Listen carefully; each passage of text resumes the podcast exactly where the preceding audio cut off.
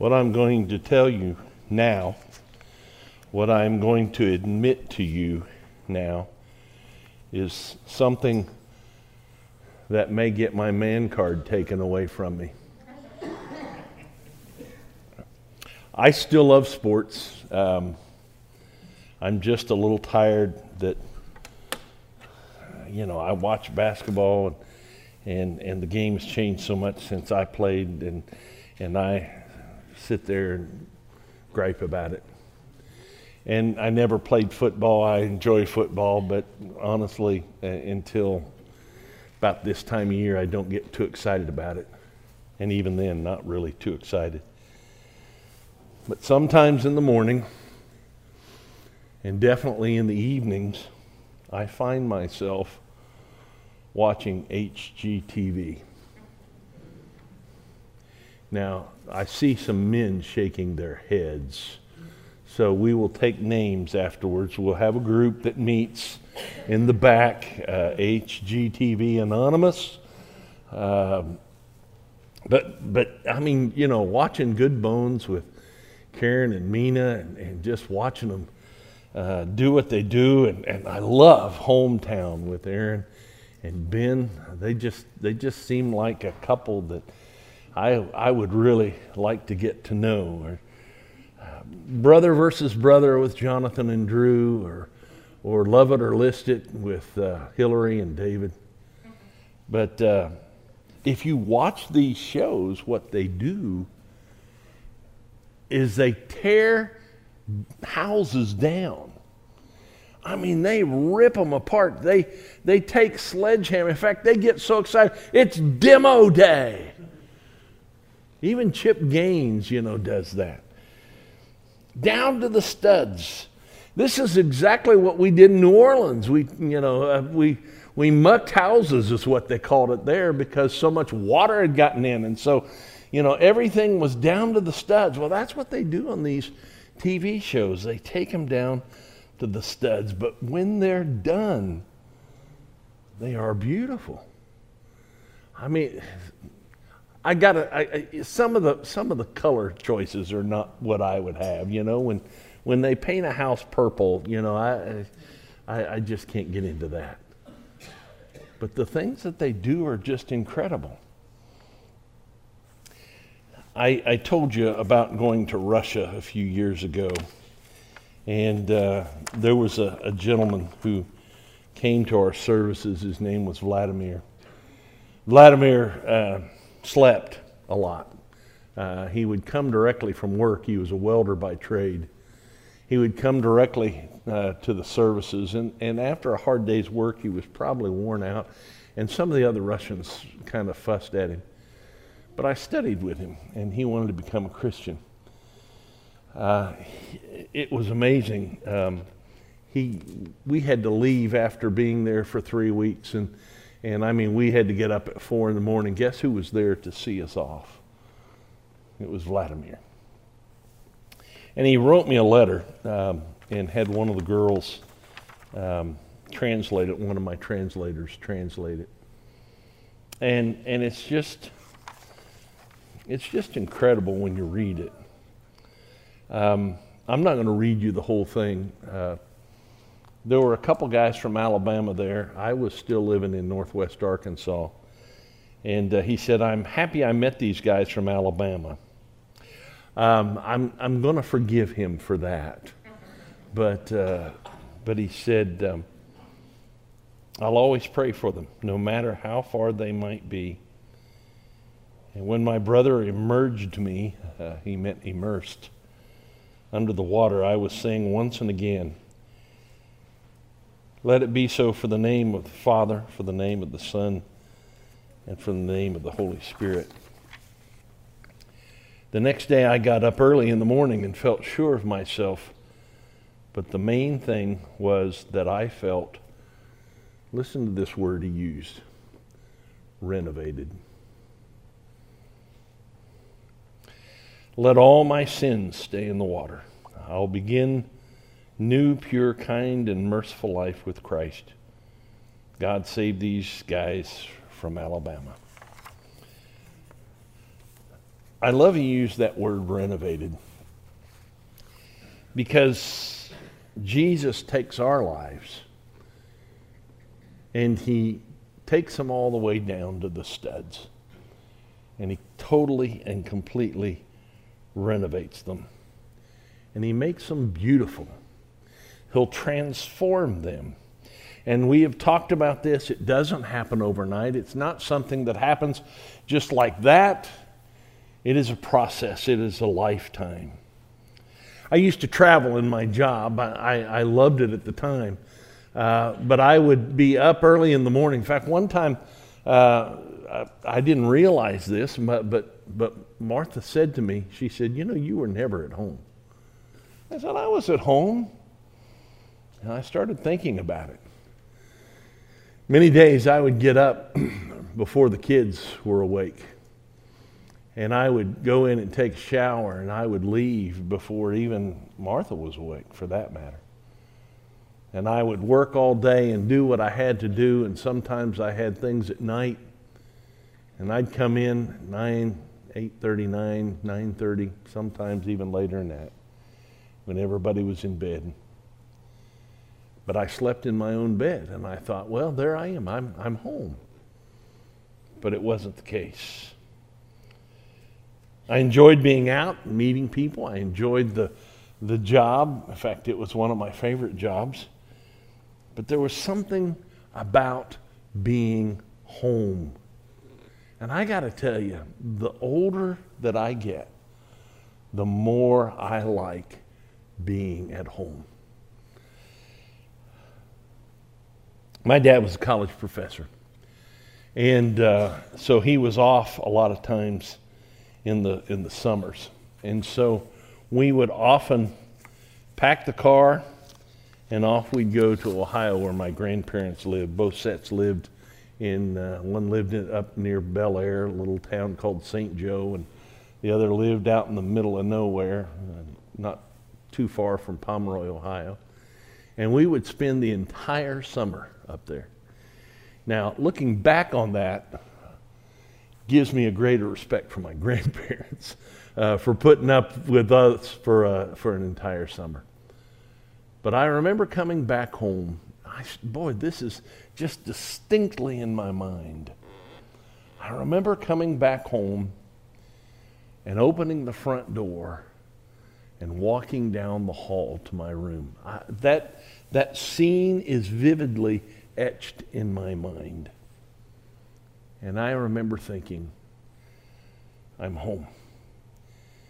There's nothing wrong with the adventure, and many of you like to travel, and I admire you for that. I like to travel, but I like to come home. There's something about my bed, there's something about just being home.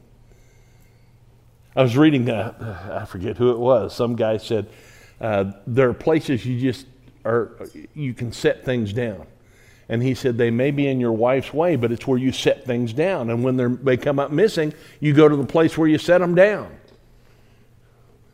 That's kind of what we're talking about. Jesus told a parable. He told a parable of the sower. And you're very, very familiar with it. He said, A sower goes out to sow seed. He goes out and he sows seed.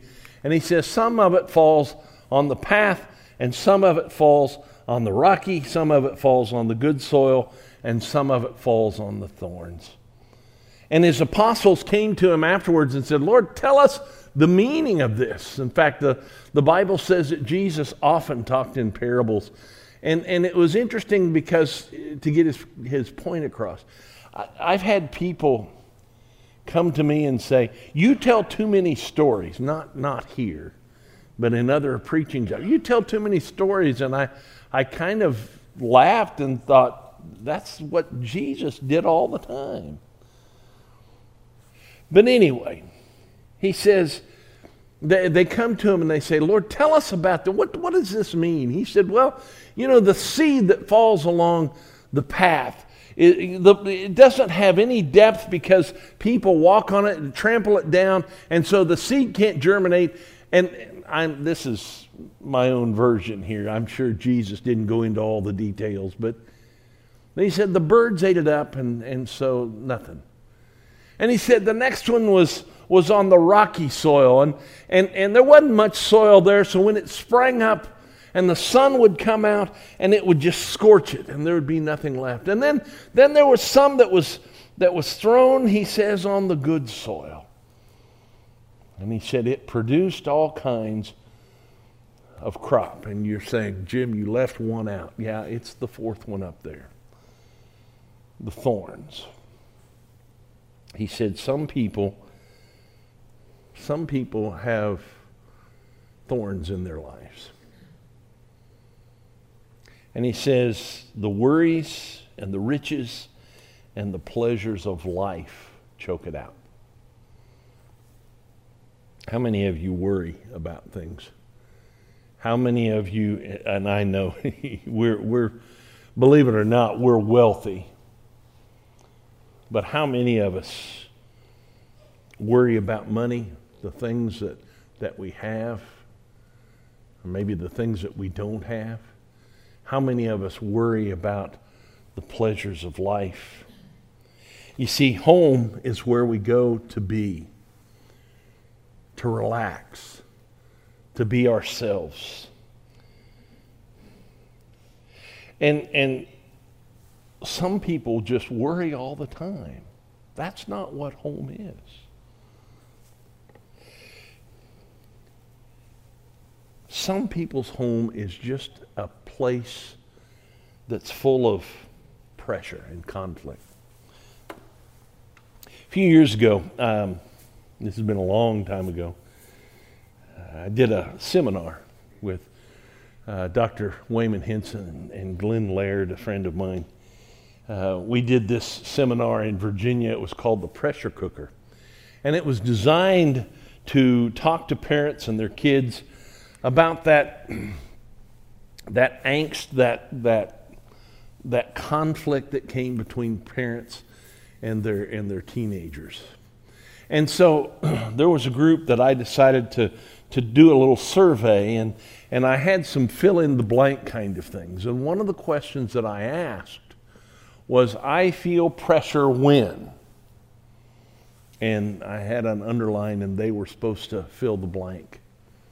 And I'll never forget the response of one of the kids. He said, I feel pressure when I walk in the door.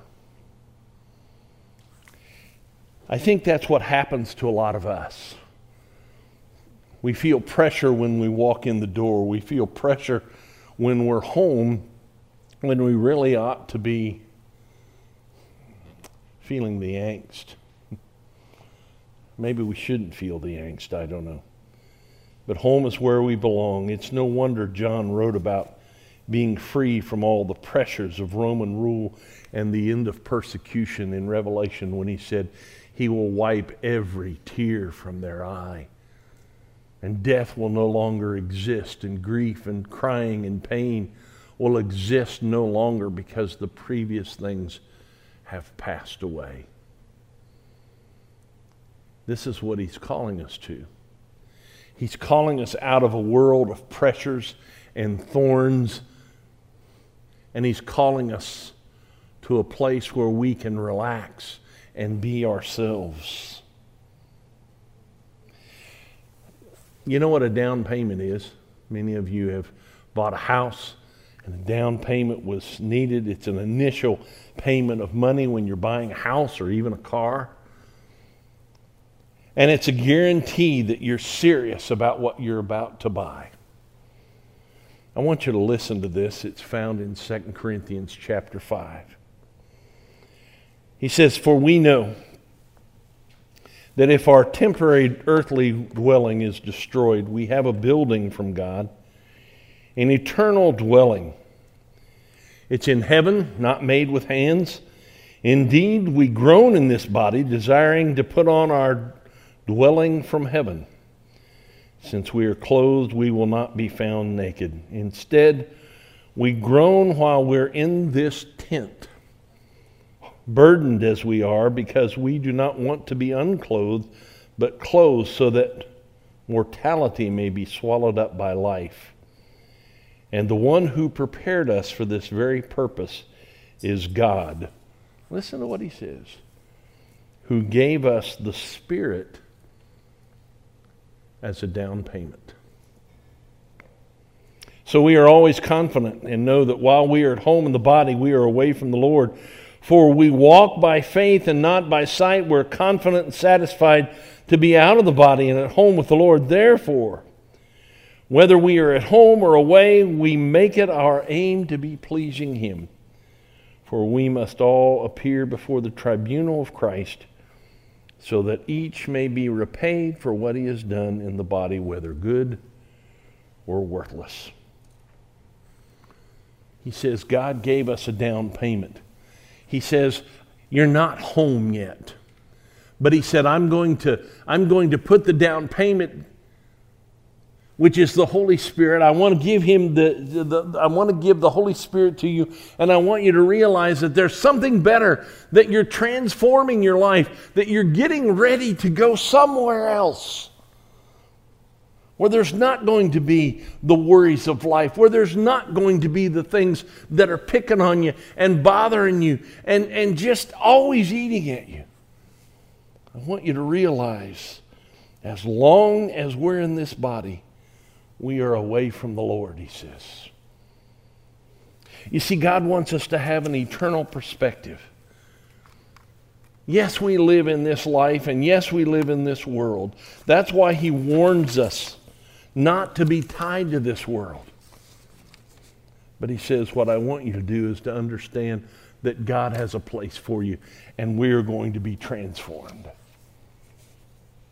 I love what Kerby Anderson says in his book Periscope. He says, Perhaps you heard the statement that many of us spend our entire lives climbing the ladder of success only to find that it was leaning on the wrong wall.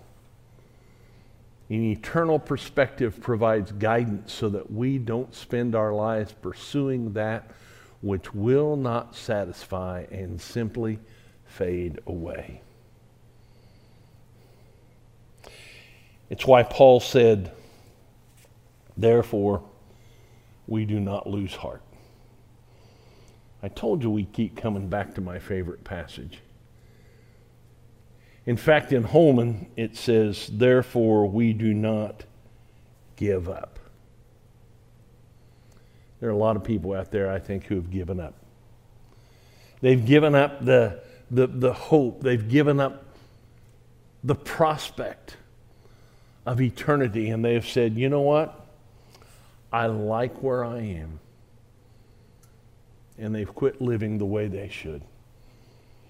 And Paul comes around and says, You're not home yet. Therefore, we do not lose heart. Though outwardly we are wasting away, yet inwardly we are being renewed day by day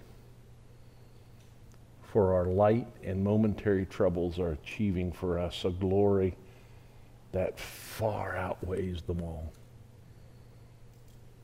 And so we fix our eyes not on what is seen, but what is unseen. For what is seen is temporary, and what is unseen is eternal.